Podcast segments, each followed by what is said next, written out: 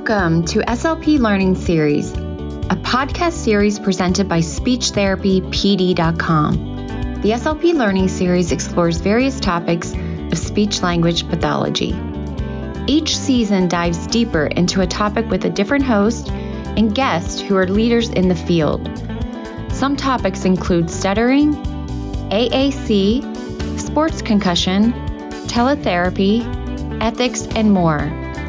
Each episode has an accompanying audio course on speechtherapypd.com and is available for 0.1 ASHA CEUs. Now, come along with us as we look closer into the many topics of speech language pathology.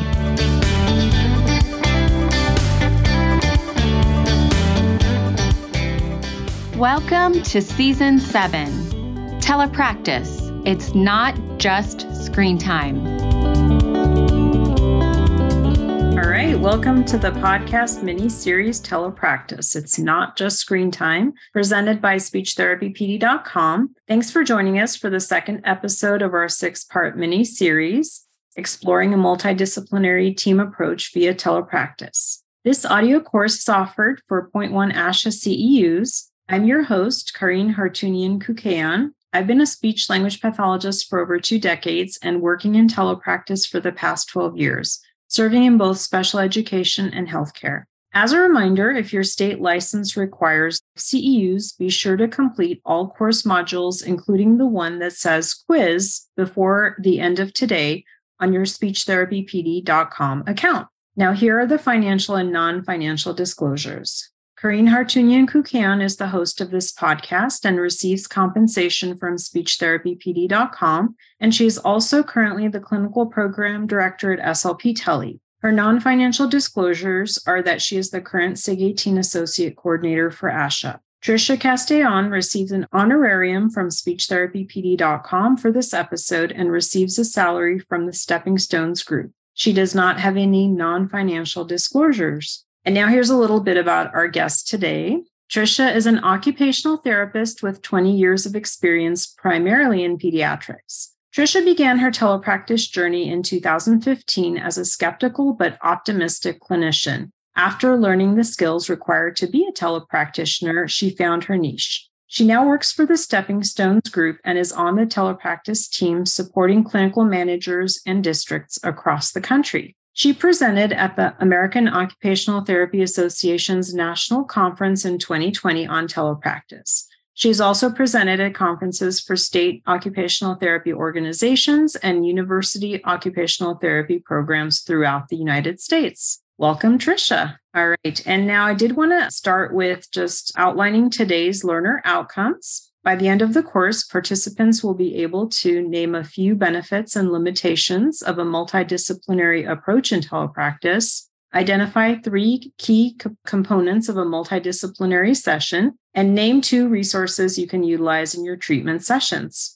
Awesome. So I'd love to hear, Trish, if you can tell us about your journey as an OT and how did you become an OT and how did you come to telepractice? Awesome. Well, so excited to be here. Thanks for having me and getting to, to chat with you a little bit today. I've always been around therapists. My younger sister was born with part of her brain didn't grow. So she was blind, quadriplegic, cerebral palsy, cystic fibrosis, kind of one of those you name it, she had it kind of thing. So I always went to OT, PT, everything that she got with her. She ended up in a, a private school in Massachusetts as well. So it's just sort of part of my life. So I knew very early on that I wanted to go to school and become an OT, which I feel very fortunate about. I went right into it after high school. Then fast forward some time, I started out in the schools. That's primarily where I mm-hmm. worked and, and done my practice. We ended up living in Montreal for a few years and we're moving back to the States. And so, you know, I was like, OT jobs, you can get those anywhere, I'll be fine. But we ended up moving up into the mountains up by Lake Tahoe in Truckee, California. And there were no in person jobs. It was a small mountain town, and the closest job was me driving down 7,000 feet down into Reno in the snow. If anyone's watching the news lately, they've been getting tons of snow. I did not want to do that. So I began to look at different options. And a, a, former colleague that I had a lot of respect for was doing telepractice as an OT. And I told her, I said, I, I don't know. I don't know about this. I don't think I want to do it. I don't think we can do it as OTs. And she said, give it a shot. And so I figured, hey, I, I have no other choice at this moment. And so um, I joined a few different companies at that point because back then everyone was 1099 independent contractors for telepractice and sort of began my journey. As you mentioned earlier, I, I really hated it at first. And it, and it, took some time to take my skills as an on site therapist and really translate them into telepractice. And, and now I've been doing it for just over eight years. So that's my journey thus far. And I'm so excited to talk about your perspective. We have sister professions. You're an occupational therapist, and we have an audience of speech language pathologists and SLPAs potentially. So we'd love to hear your perspective on all of this. And so let's kind of start with defining some of the terms that are used in the industry to describe the folks on the other side that are basically there to help us. So if you don't mind kind of sharing some of the terms that you'll be using throughout the podcast depending on ways that you utilize telepractice, different companies, different people have different terminology. So I think through you might hear us just use a parent, right? They could be that person, facilitator, care partner, assistant, paraprofessional, e-helper. There's so many different terms to just know that we might kind of toss those around as we're chatting and, and they all really mean the same thing. That other person on the other side of the computer that's helping whoever it is that you're directly working with. Thank you. Thank you for clarifying. So today we are going to be discussing a multidisciplinary approach. Before we dive into the meat of the conversation, what does the term multidisciplinary mean exactly? Yeah, you know, this was a little bit of a journey for me to kind of wrap my head around. So, when we first talked about doing the podcast, I had sort of a vision in my head of what multidisciplinary meant. And then I started doing a little research and also talking to other professionals in different disciplines, and everyone's perspective and definition of that term was a little bit different. So I figured, hey, I'm going on a speech podcast here. I need to look and see what ASHA says. And you know, there, there were different criteria. You know, multidisciplinary is working separately and independently. I think often of when the schools they have that like multidisciplinary report right? Here's the template everyone does their part and throws it on and then presents it to the family. And then we have interdisciplinary teams too and they're you know discussing and sharing perspectives to set goals and identify interventions and different priorities together as a team. And then there's transdisciplinary and, and that really is blended professionals and sometimes it seems like the, the boundaries of what people are doing a little bit different in transdisciplinary so as I was reading those definitions, I then realized that, or read that ASHA really is, is shifting away, not away from some of those terms, but incorporating and following the World Health Organization, the WHO, and using two different terms. So one is interprofessional education or IPE, and the other is interprofessional collaborative practice or IPP. So one is a little bit more focused on two or more professions learning from each other, from each other about different clientele they're working with. And then IPP is the, the multiple service providers from different backgrounds, really giving that comprehensive care, whether it's a healthcare education that they're working, you know, depending on what area they're working in. So I feel like while we're using the term multidisciplinary today, I think IPP is more kind of where we're headed as we're talking about that too, which is which is really exciting that like universally everyone's going to be using the same language and not kind of having our own definitions anymore. Love it. And we do love our alphabet soup. So I love to add to that. All right, so let's go ahead and start with some examples, personal examples of when you have used this approach in telepractice in your own career. I really feel like to be successful in telepractice, you almost always have to use this approach.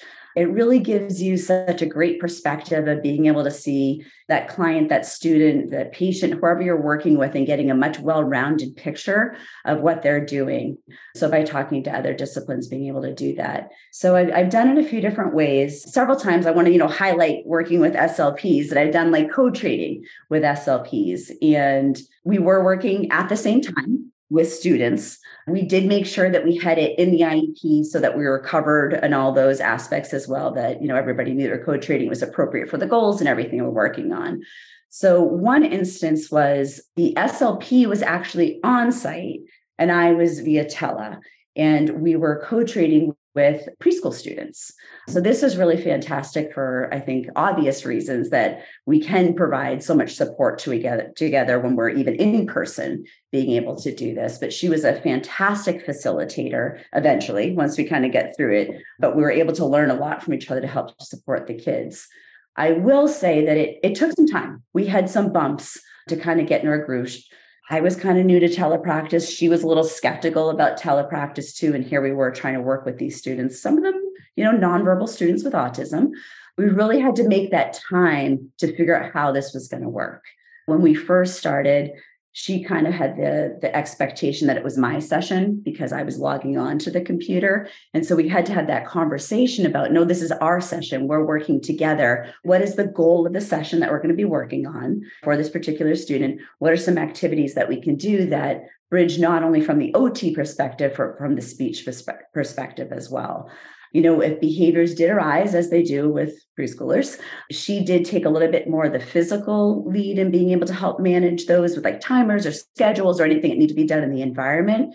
But the unique part of that was I could almost take a step back from it because I wasn't physically there and being able to see it from a different perspective that we worked through it a little bit better together in hindsight, where like after the session, there was a little boy that we used to work with. And the first session he he came up and i came on the computer and he screamed and ran away. Like i was like oh man this is not going to work. This is not going to be a good session at all. And we had to very slowly introduce the computer to him.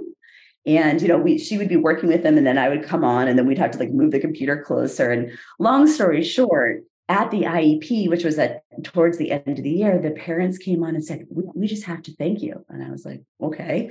Like, he used to be afraid of FaceTiming his grandparents. And he used to see them on the screen and run away. But after doing teletherapy, he got really used to being on the screen. He was able to communicate better with his grandparents. So it was kind of like obviously not an IEP goal, but it really worked out that situation. That's amazing. I love that. I love those stories where you have generalization and you didn't even intend to. So let's see. Would any of this also be possible in a clinic setting? Because I know you did describe some basically ways to do it in the school setting, but what about in like an outpatient clinic setting, if you don't mind remarking about that? No, absolutely. I think it's really the same principles no matter where, where you are. So, first, when you say clinic setting, I'm going, okay, is one of the disciplines or one of the people in person is someone via tele? Are they both via tele, right? So, how is that looking? What are the goals that we're working on for that student that you can or, or, for the the client to make sure that you're collaborating together to prepare those sessions. But i think it, it can absolutely be done. I think in a clinic setting there's potentially some more setup that might need to be done. Thinking of my OT brain in a clinic, we have a lot of sensory equipment, different things that we're doing there. And so is the OT on site there and the SLPs tele, like what, what is that really looking like? So being able to communicate and having a really set plan for not only what needs to be in the environment, but if behaviors or things get off track, how are you going to kind of handle that together as well? But I think it's a great opportunity to, to really do this in any setting. Awesome. And then give us a little more detail about how it would work if both the SLP and let's say the OT were attending to the session via teletherapy. That makes me immediately go to one of my favorite kiddos. He was a 14 year old student with Down syndrome. Um, he attended a charter school, um, but it, he was so far away from everything that he ended up doing like more like a homeschool virtual program. And if he had been on campus, it would have been a life skills program that he was in. You know, when I inherited his goals, there were many functional life skills goals, such as making a snack, doing some laundry things. So, so different than when we typically think of what we're doing um, in, in a school based setting. He also had an AAC device that we were utilizing too. So again, the the SLP that was on his case was also the same company that I was with. So, both via telepractice, we took a look at his goals, got it written into the IEP that one of our sessions a week would be co treating. And then we each had a session a week that were one on one individual as well. But we got to do a lot of fun things together to be able to bring in that AAC device and have him improve his communication while also working on those functional things to increase his independence was really neat. We were very structured of how we operated together. So we met before each session to go over things because we needed all the visuals for the AAC, like all those pieces to make sure that we were on the same page. And then immediately after each session, we met to say what went well, what didn't go so great, how can we improve next time. We also often, I wouldn't say weekly, but maybe monthly, had a meeting with mom too to get her input of how things were going. One thing we had to be really cautious of was making sure we weren't bombarding the parent too much with both of our eyes coming in at the same time so having that that communication afterwards with with the parent who was the facilitator at the time was really an important piece of that as well. And she helped us with the setup for everything that we needed for each session which was really great. So it sounds like a lot of consultation was utilized in in this model. Do you mind kind of elaborating on that a little bit? Yeah. What i just kind of touched upon was like that bombardment of the parent, the facilitator, the e-helper, whoever that is. I think especially when you get two professionals together, you get a little excited.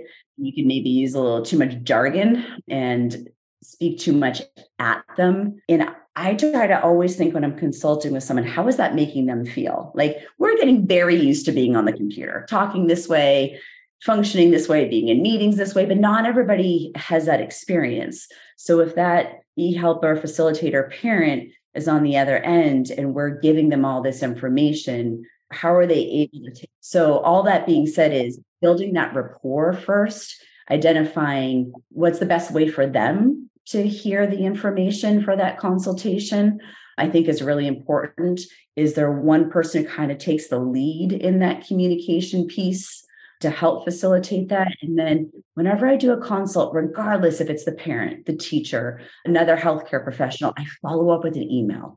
Not every word, but here are the highlights, the recap of what we did. So if it was too much verbally, then we had that follow up too to make sure that we're all on the same page. And I think that's really important with teleconsultations. How can you tell if it was too much and it went over their head? Because I know oftentimes, at least in my experience, if somebody doesn't like something, they're usually most people are not going to bring it up. So what are some some ways that you've kind of identified that maybe it was a little too much? Or maybe you were fortunate and the folks you worked with were very open about that. I don't know but i, I don't find that that is the case. Every time it was perfect. We never had any issues SLP is probably more than anyone great at reading nonverbal cues, right? Like when you're looking at them and you don't have, you're not physically there, you actually maybe pick up on them more easily that you're seeing their face. I mean, I had some eye rolls at me that parents that I knew didn't want to be doing telepractice or trying to cut it short, the yeah, yeah, yeah, dismissive kind of attitude towards things. So, how did we handle that case by case? I try to make that that rapport really established well first. So we feel comfortable. There's like a personal connection on some level while being professional, obviously, that the personal connection there with them. So you get that comfort level, being able to see how they're responding to what you're saying. And if you need to cut something short because you're identifying it's too much, then cut it short.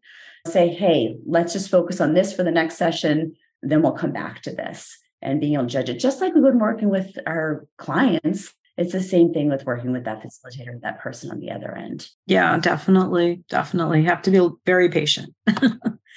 Any examples or comments about working with behavioral therapy? I know it goes just kind of hand in hand, speech and OT and behavioral therapy or ABA. Any experiences there? Yeah, I, I, did have again in the school. It was a student who had there was the RBT working with them, so that person was there forty hours a week again, this, this student was in a homeschool virtual school program at the time to be able to receive that ABA with such intensity.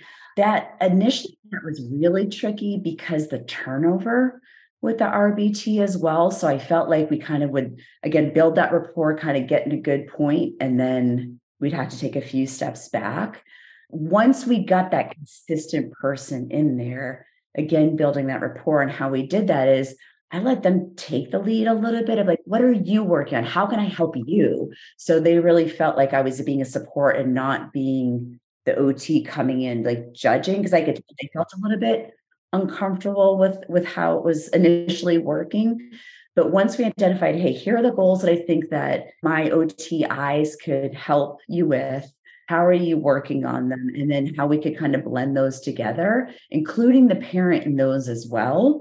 It became really successful. We even had sessions again, because this was a school environment, there was a special education teacher who more or less was the case manager, the more direct because of the level of ABA the student was receiving. But we started to loop that teacher in as well. And so we'd all meet together while the RBT was working with the student or whatever, and then collaborate after while the kiddo was having a break or whatever was happening, that we would then talk about different things that had come up in the past week, what mom was doing, and really worked as a team together too. And even the SLP came into some of those too. So it really was that true like IEP team feeling of getting all the disciplines together to be able to help support that that child, that student. I love how you are suggesting having the other professional take the lead as a way of even building that trust through the multidisciplinary approach have you had situations where, because I know speech therapists, probably uh, I'm speaking from my own lens here, we have times when working with the behavioral therapist, there's different approaches, right, to accomplishing the same goal. Do you have any examples of where you guys were working on the same goal and just the approaches were conflicting and and there was like a disagreement about that and how you kind of work through that? The biggest thing in thinking in particular with, with an ABA background is the strict ABA discrete trial session versus here I come in with sensory processing, looking at all those sort of pieces, right? And and that that was tricky. I had to respect what they were doing, and they had a certain program that was being followed and written into an IEP but there was also things that I was seeing as well. So what we did in that case is I met with the BCBA, right? This was not the RBT's, like she's following her rules and what she's supposed to be doing. So brought in the BCBA and we had a conversation about it. She was fantastic and really was able to see the OT lens as well and see the child through those sensory processing self-regulation needs. And so we we built in some of those things during the break times that the the student had and there was even some like fidgets different things that the child needed while attending and being able to do things but it was really a blended model of respecting what they were trying to do while making small adjustments and being able to explain where my lens was coming from. I was fortunate that this this bcba was very open to that. I know i've heard stories that it's not quite like that. And it did take time. It wasn't an immediate, you know, it's baby steps with these things. And I think that's the biggest thing is like, don't expect it to just magically happen. There has to be that professional trust, respect of where we're all coming from, from our di- different disciplines as well. But you learn so much.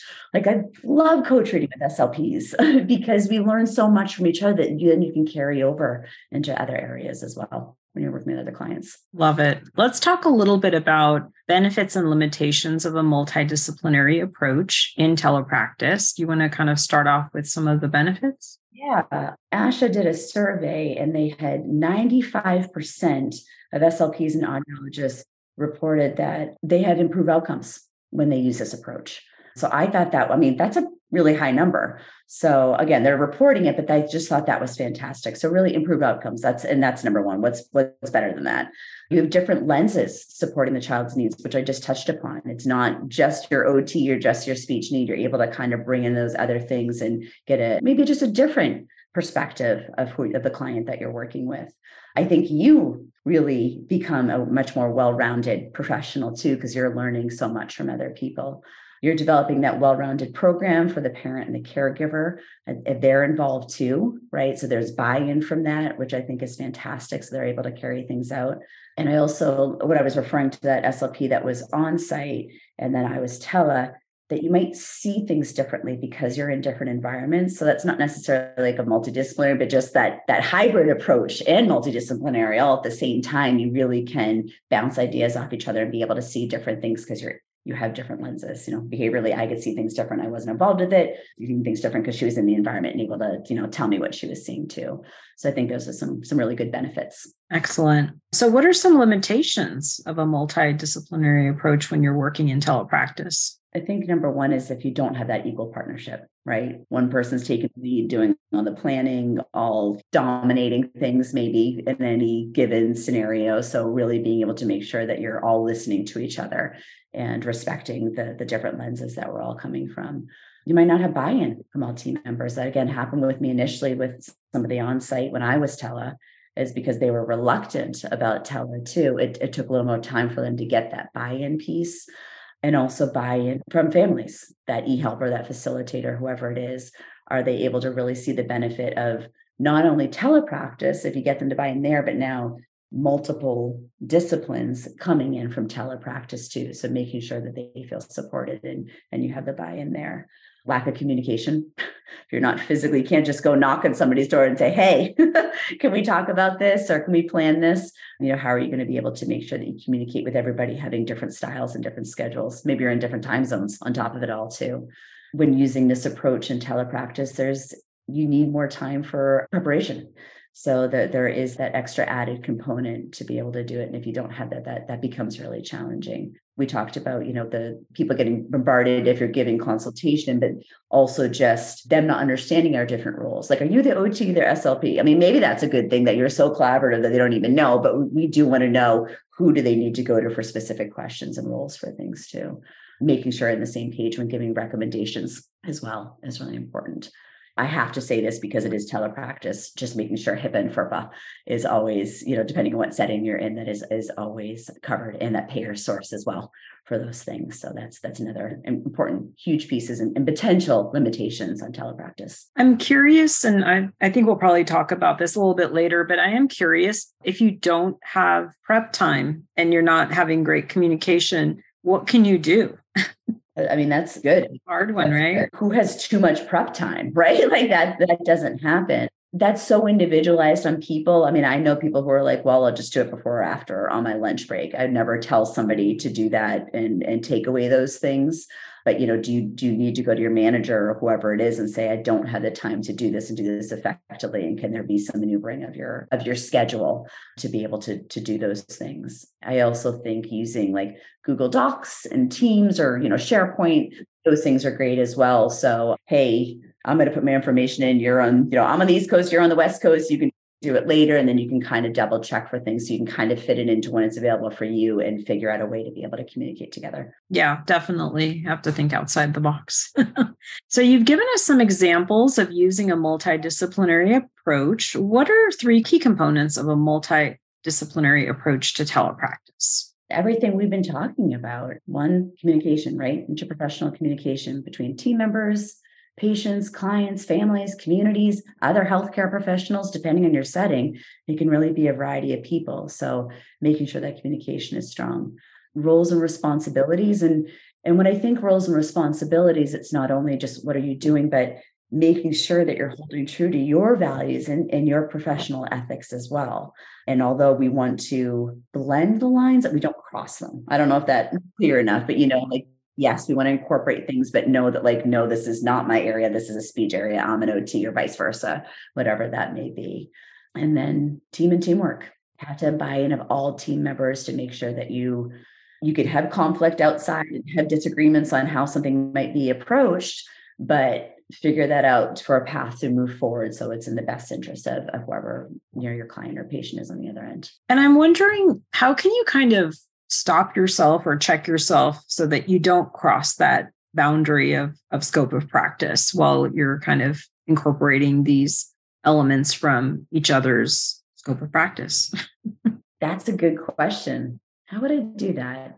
Part of it is maybe we have to call out or remind each other, right? So, like, hopefully your teamwork and your collaboration is strong enough that if you were doing something that's like, hey, Karin, like, this is kind of an OT area. Like, I know we said this, but like, I would want the team to be that strong to be able to to help facilitate that communication having that self-awareness that when you're going into this to be aware you know to to know that there are lines i think is an important piece of it um, absolutely just remind yourself of that going in i think you'll have have that awareness there and then working as a team to navigate it. And I also think if it's not something that you would probably be comfortable having, let's say a parent, a parent training piece or, or family parent piece, right? Those are things that you would be okay if a colleague shares right? Because you're, you're sharing it and you're wanting the the family members to continue to to teach and and uh, facilitate. So yeah that's great questions. So let's talk a little bit about the historical aspect of of multidisciplinary approach. I'm kind of a history geek myself. So what are some of the earliest examples of a multidisciplinary approach in telepractice? I knew of some but then i was like i want to like when did this really first start? It came up in a school meeting that I was in recently, too. And so I did a little bit of research, and there's an article in the Smithsonian Magazine going back to 1925. Like when you real like that's like a hundred years ago. this guy Hugo Gernsback that he like basically predicted telemedicine. And if you look it up, he's got this like crazy contraption, almost like a bureau with a mirror on it. And he's got some like, you know, like the old rabbit school or rabbit schools, rabbit ears, antennas that used to be on TVs. Like this whole contraption, you can see he's the doctor and there's like a patient in the mirror. So like he had this like vision of telemedicine and what it was going to be back in 1925. So I just I just thought that was that was really cool. But some of the earliest telemedicine that is kind of where we first started before we get over to therapy where was NASA. You know, 1960s, what were they doing? They were monitoring astronauts in space from Earth, right? like that's that's pretty cool. 1964, there was the the National Institute for Mental Health in Nebraska. They used um, closed circuit TV links between itself and the state hospital. It was like a like 100 miles away, whatever it was, for education and consultations between people. In 1967, Boston had, and Mass General hospitals, one of the big hospitals there, they were having doctors go in via tele for patients who were at the airport who needed medical care that couldn't wait, couldn't get to the hospital. And it was a way to kind of bridge that gap. After that, one of the one of the coolest stories is again in Boston at Mass General. It was their burn center. And they're still doing this to my knowledge and they worked so you had mass general the burn center and Spaulding rehab which is where also a lot of the from the boston marathon bombing a lot of the patients went to Spaulding so the when the burn victims ended up going for rehab that's a lot of risk. Burn patients having to then get even in an ambulance and go back to the hospital see the doctors the doctors coming into the rehab and bringing who knows what into the burn unit like there's a lot of risk there. So they started doing everything via tele to be able to bring that in and so they they said that there was just such great collaboration between the doctors via tele and the therapist being there that it's still successful that they're still able to do that that the, the patients really felt like the doctors were right right there giving them that live input and they felt like the, the care was really phenomenal. So that's like the earliest one that was really like all the disciplines were in there you know whatever therapy that the the, the patient needed that was in that burn unit and then bringing the doctor into i just think that's what a great way to do that. It's awesome Amazing. What are some examples of a multidisciplinary approach for adults in either the clinic or medical based models, basically? Do you have any comments on that? As we've talked about, most of my experience is in pediatrics. So I know you have some in adults too. So definitely chime in here. I've done some in home health and some in SNF too, especially in my career schools. You got to work in the SNF on weekends and summer breaks. When I think of other therapies in multidisciplinary, I think of OTPT speech, right? Like the, the, the main ones. But the reality of adults in clinics, home health, SNFs is that it's not just therapies, it's the greater medical professionals that we really need to make sure that we're collaborating with when we're working with anybody of any age. So I think that's that's a really important thing to consider when you're doing this. I have not done tele for adults in clinics or anything. So, really, this is speculation for me, to be just very honest. But it's still the same principles. It's still communicating with other disciplines, making sure that you're incorporating that that you're all on the same page that you're documenting where people can see it even if you're not all all physically there. The other thing i think you can really consider is like a hybrid approach too. I know this is different if you're in different states and that's not physically feasible but especially when i think home health right? There are some things that are maybe not safe to do via tele. OTs, I'm thinking transfers into some bathtub showering. You're not going to have someone in the shower and putting that over the internet. Speech, I would go to some swallowing things and, you know, I'll let you handle that one. But is is there some type of model? Are you close enough that you could maybe go in person for one session and the other is a teller? Is that that blended model to be able to do to be able to help kind of bridge that gap for telepractice in that adult home health setting as well? Yeah, definitely. And I do agree that we should, in a medical model, particularly, I mean, it, it applies for adults and children, but I would think for adults especially, we do need to include the doctors and the medical team. And there might be like a little bit of a hesitation to contact the doctor's office. Sometimes there's just logistics of getting a hold of the doctor, you know, just personally contacting your own doctor sometimes can be difficult. But I do think it's important having that contact and also for the doctor to remain up to speed about the progress of what's going on. You know, perhaps depending on the insurance or medical group, okaying the orders that come through very important. So we should definitely consider referrals to specialists and continuing to stay in touch with them, whether it's the ENT from a speech perspective, to just to kind of comment on the teletherapy aspect of, of what we can do. Dysphagia, for sure, that's something that I believe we could do a bedside swallow, but you need to make sure, or a clinical swallow assessment via teletherapy. But if there is a need for a video fluoroscopy or an MBSS or a FEES, um, very important to make sure you refer out for that. And, and even like maybe collaborating with a dietitian. It just all depends. I know typically a skilled nursing facility doesn't have teletherapy as an option. But once that individual returns back home for any purpose for rehabilitating, I guess they return back home, then we can kind of bring in some of these other specialists. When they're at a facility, it's a little bit easier, just like, you know, we were talking about with pediatrics. You know, if you're at a school, somehow all of these specialists might come together but once a client or patient returns back home then you're kind of at at the mercy of who's referring whom, what your insurance is.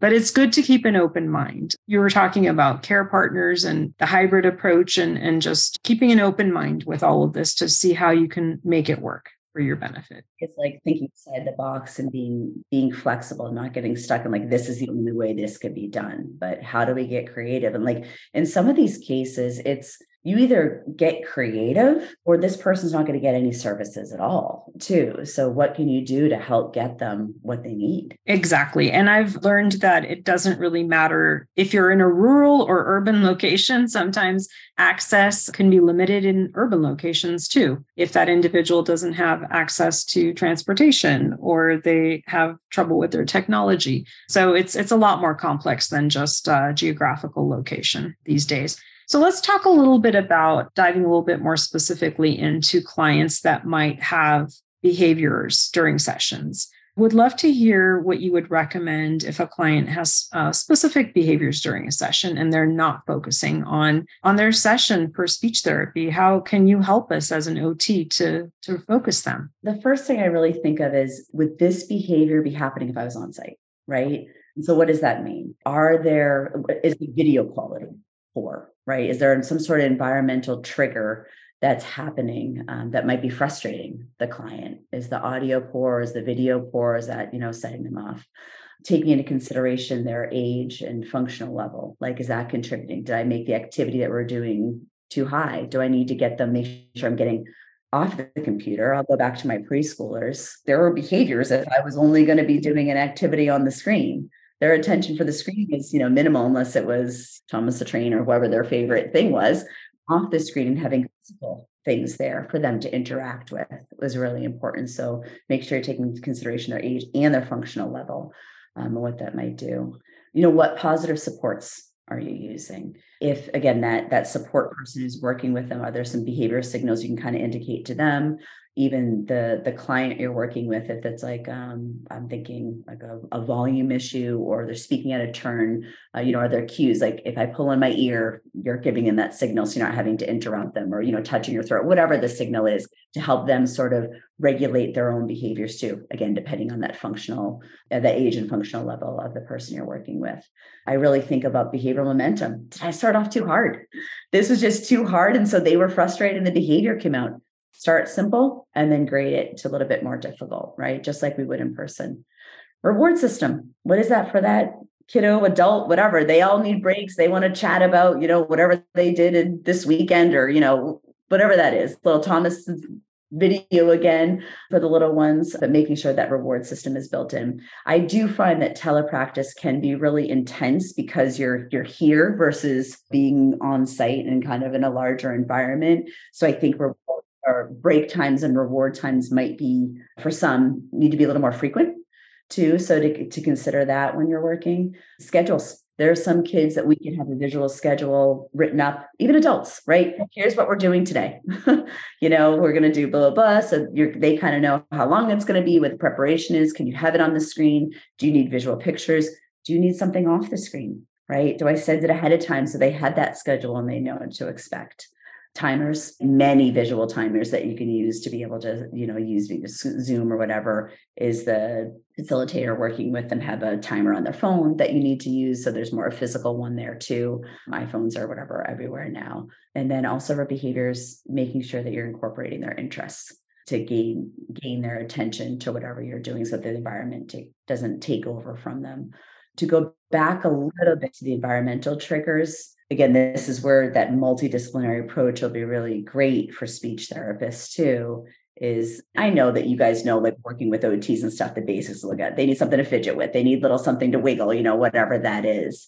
But really taking a step back even after the session and what was going on. Was the room dark? Ask the person inside is the room cold? Like what might do they just move before they sat down or were they already sitting and now this is an extended period again? So really finding out what's going on in their environment that you might not be aware of because you just popped on a screen. So figuring out all those pieces and then you can help support them. There are many times where i was planning on starting a session maybe seated and then i found out the person had been seated doing something else, just came from another class or whatever. It's like, all right, flip the schedule around, let's get up and move, do these things, and then we'll come back and sit down. And that really does help with the behaviors as well. That's great to know. Any comments about how to structure the activity so it's clear and how they should participate? So, are, you thinking more so like if we're in like an SLP and an OT. Yeah, like how would you assign roles? So let me just kind of clarify like assign roles so that it's clear who participates and how to make the activity more successful. Yeah, I mean, depending on the activity, I think some of that has to be done beforehand. Being able to figure out, okay, here's like the portion you're going to take. I, I, think about my SLP that we were both via tele and working with the student with the AAC device too. Like when we first started out, we were talking over each other. It was confusing. We didn't know who was doing what. But you know, we went with it was her therapy room that we're using. So she had all of the visuals and everything her role. Then when we got to a certain part that was the the actual activity, he was making a snack. Then I did more of the speaking, and then she came back. So really knowing whose whose roles were there, so that the child understood helped his behavior be a lot better because we weren't talking over each other and things like that. That was really helpful. And then for kids, when you're structuring that activity, making sure that you're using different models. So as we know, or in adults, people have different learning preferences. So, do we need a mm-hmm. physical model? Do we need that visual model? Do we need auditory? What works best? And, probably all of them, right? So, you're really getting across what the expectation is for the person on the other side so that they can be set up for success. Awesome. And then how about consistency? What should we consider when it comes to consistency of, of behaviors, whether it's your behavior or your roles within these sessions, if that makes sense? I mean, you always try to be as consistent as possible, right? Especially when something's working. So I think you try to be and, and don't try walk away. Like we tried to schedule, it didn't work. There was still behaviors. So forget that. I'm not going to do it again. But really making sure if you if you start with that schedule and there's, you know, even on a PowerPoint and you had like this is what it's going to do, the adult, the patient, the kiddo, whoever it is, will get used to that being like, I'm going to walk in and I'm going to get the schedule. Now, being said, you show a schedule, every single time. And every time you get into behavior, the person screams and runs away. Well, maybe we need to like start with something else first before we introduce that schedule, but trying to be consistent so they know what's expected and what's coming and they're not thrown off by that. Yeah, definitely agree with that. So let's talk about some resources, some specific resources that you can we can utilize in treatment sessions. ASHA really has a lot.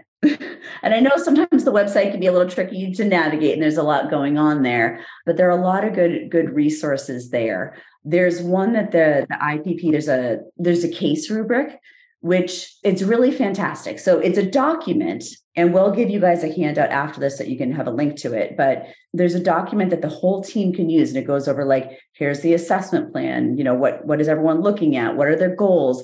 And it is just in like a PDF format, but I wanted to share it with everybody because I love it to be able to take. And again, like we were talking about before, put on that Google Doc, like make it your own. Who are all the providers for this client? What are the goals everybody's working on? What are your session times and days? So everybody's aware that working with the same um, same client on there. So I, I just thought that rubric was so awesome to be able to get everybody on the same page and have those key pieces. Then you just take it, have to modify it for Tele because you're not going to be able to physically write on it together.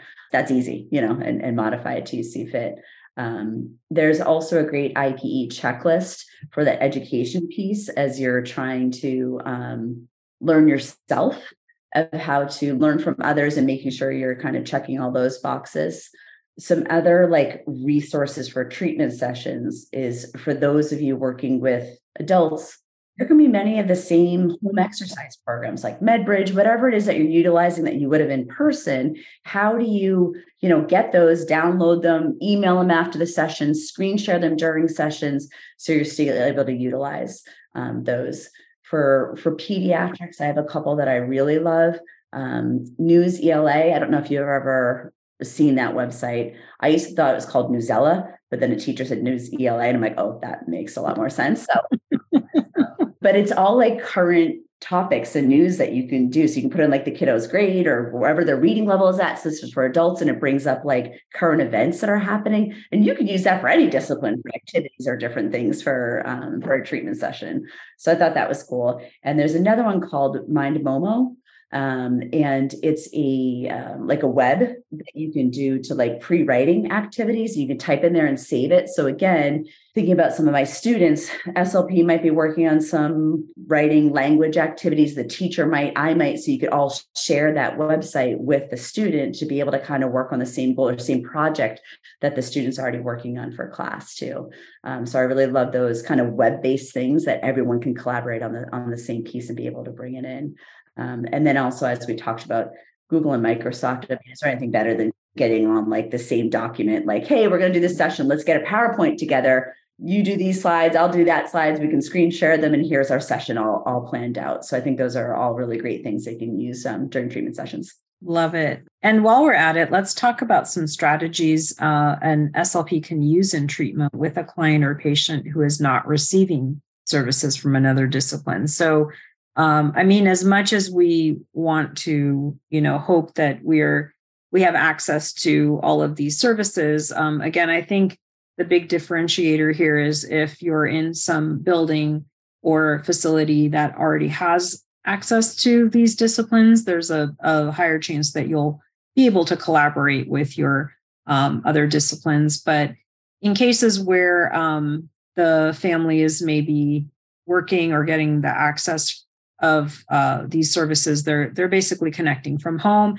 And for whatever reason they would need to go through hoops to get these additional services and maybe there's some barriers to why would they they wouldn't get it right away. So let's talk about in those cases would um, would we be able to as slps do some basic strategies to help the clients focus when there's no access to these professionals at least immediately? Just curious yeah, you know when you, when you're saying focus and stuff, it kind of goes back to that behavior piece. That's where my brain brain goes. So um, as we talked about before, those frequent breaks, right? Telepractice is intense. Like sometimes just breaking up the session a little bit more. Like you wanted to get X done, but that didn't work out. Let's bring it down to here, um, and you might have a little more success. Uh, the use of that timer, I think, is huge um, for everybody. And again, adults, kids, whatever, whoever you're working with, that schedule it's funny, I'm going for in person PT for myself right now for my shoulder. And he, even when I start, goes over our schedule for the day and like what to expect. And I was like, oh, look at that. So, really, adults and kids can really benefit from that. That during those breaks, that reward time or activity, to loop back again to thinking about, okay, I've been having them sit. Do I need to give them a sitting activity or do we need to get up and move? Would that be better to then bring their attention back to, to whatever the next task is? Um, letting them hold something right? There's no wrong with nothing wrong with like you have something that you want to be able to fidget with or um, a preferred preferred item that they want to be able to to bring to the session that then just helps them be able to to focus. Sometimes i even just have play-doh in my hand when i'm in a longer meeting. Like i'm an ot at play-doh around. Um, so that's good. Those environmental influences that we talked about you know lights sounds, the space that they're in. Is there a different room that maybe their attention might be better in as well? This is a little off topic, but I had to tell a story. So I was working with a student um, who has ADHD, and they logged on from the car.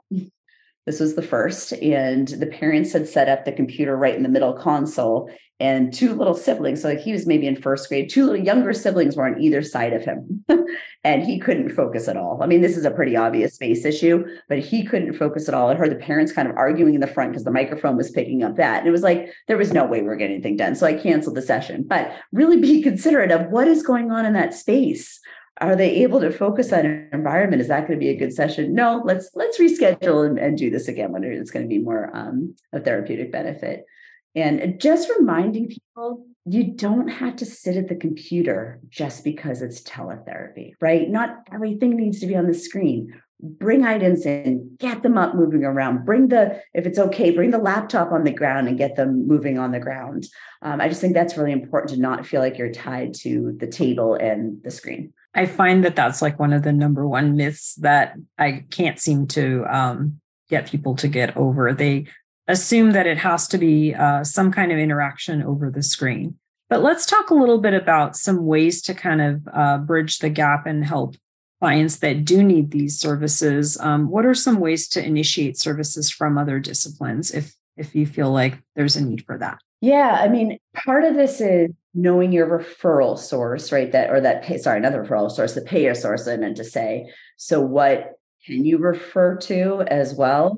Um, again, school setting. What are the rules and everything there? Uh, health insurance. What are you doing there? Uh, cash pay. What are the what is the client willing to pay for? Right. So, I have to keep all of those things in mind.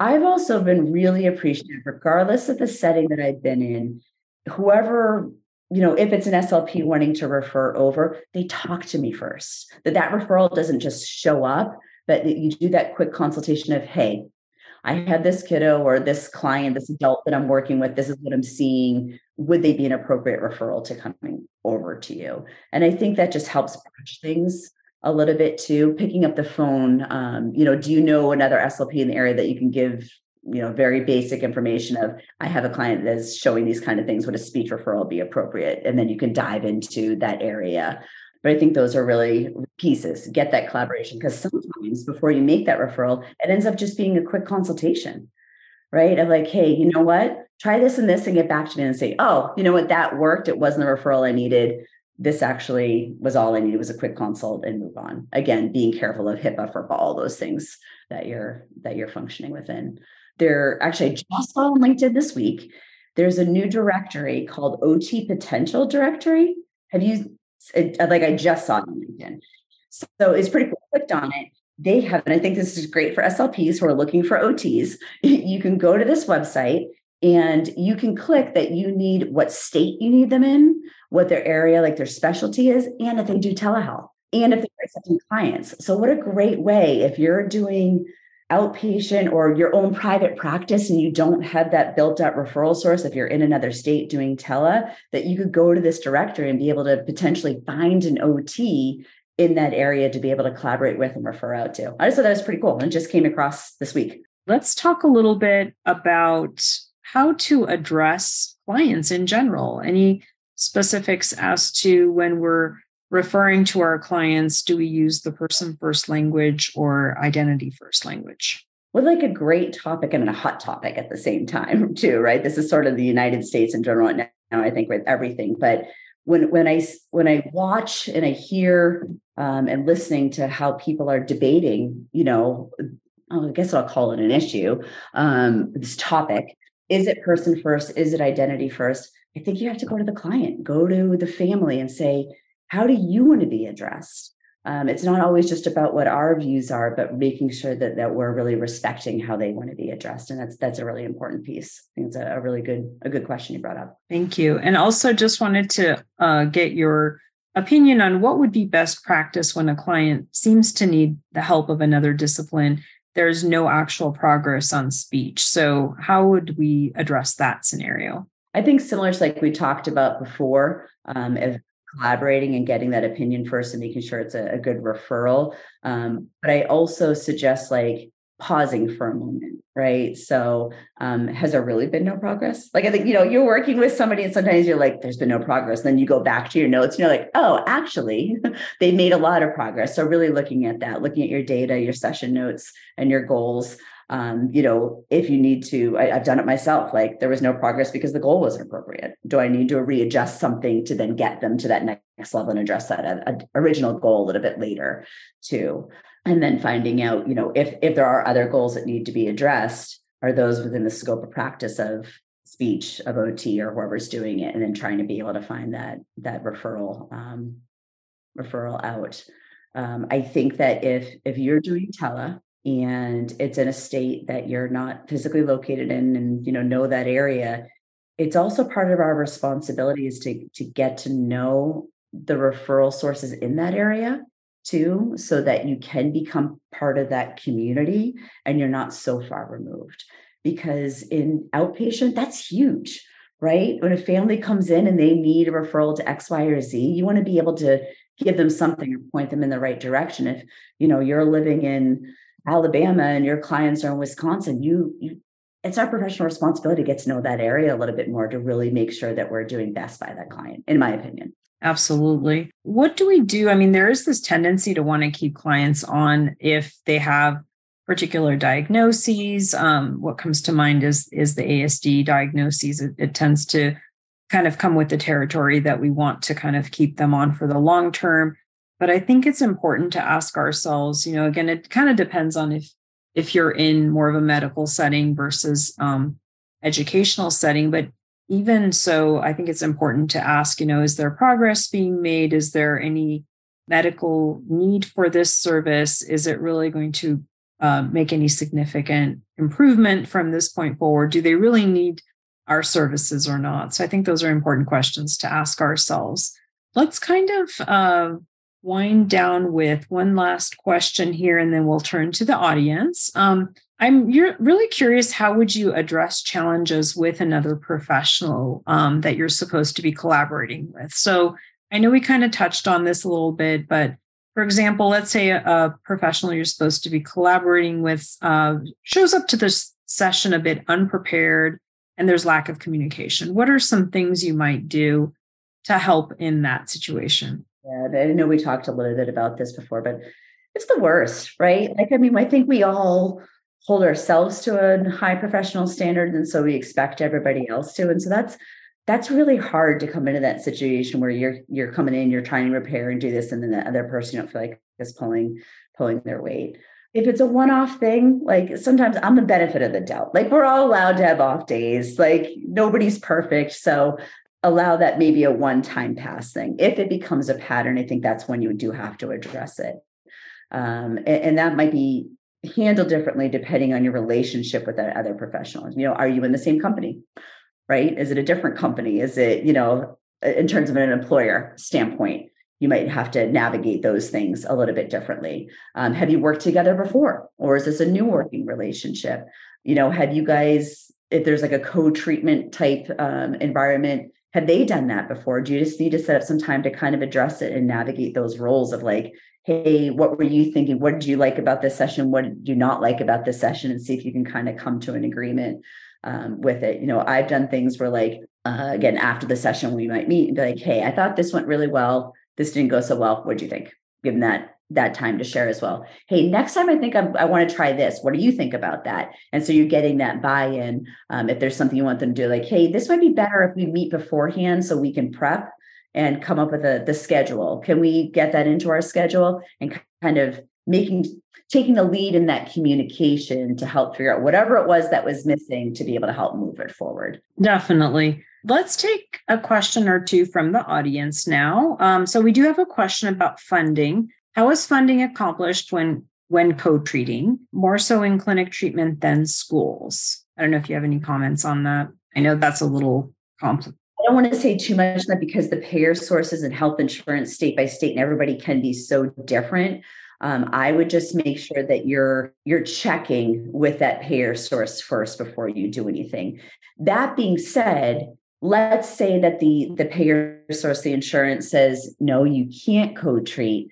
You can still use this approach, right? Like you can still collaborate outside of talk about what's going on in your sessions, ways to incorporate things from another discipline potentially into your session, help with behavior strategies, whatever it is. So don't shy away from the communication collaboration piece if you're, you know, had the same client that you're working on, even if you can't directly do the session together. Yeah, it is a bit complex. Um, there are companies that uh, do behavioral therapy that are perfectly okay. Their funding sources are completely different. They're perfectly okay with being present um, in a person's home while the speech therapist maybe does the teletherapy. So it just all depends on the company, and you may need help to try to find out the answer to that as far as the referral sources.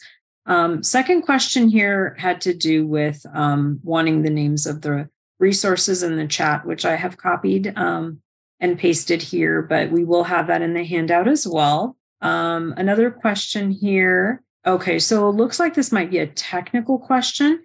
They're having trouble downloading the handouts. So we will definitely make sure that they are able to do that after this podcast. So uh, no worries there. So I think with that, we'll kind of wrap it up here. Thank you so much, uh, Tricia, for uh, for being here today. We truly appreciate your research, education, and expertise you provided about exploring a multidisciplinary team approach via telepractice. Um, as a reminder, if your state license requires CEUs, be sure to complete all course modules, including the ones that say quiz before the end of today on your speechtherapypd.com account. And then please be sure to join us for our next episode in this series as well. We will be discussing uh, exploring telepractice around the globe, international considerations. All right. Have a great evening. Thank you so much. Thanks. Thank you for joining us for tonight's course. To complete the course, you must log into your account and complete the quiz and the survey. If you have indicated that you're a part of the ASHA registry and entered both your ASHA number and a complete mailing address in your account profile prior to the course completion, we will submit earned CEUs to ASHA. Please allow one to two months from the completion date for your CEUs to be reflected on your ASHA transcript. Please note that if this information is missing, we cannot submit to ASHA on your behalf. Thanks again for joining us. We hope to see you next time.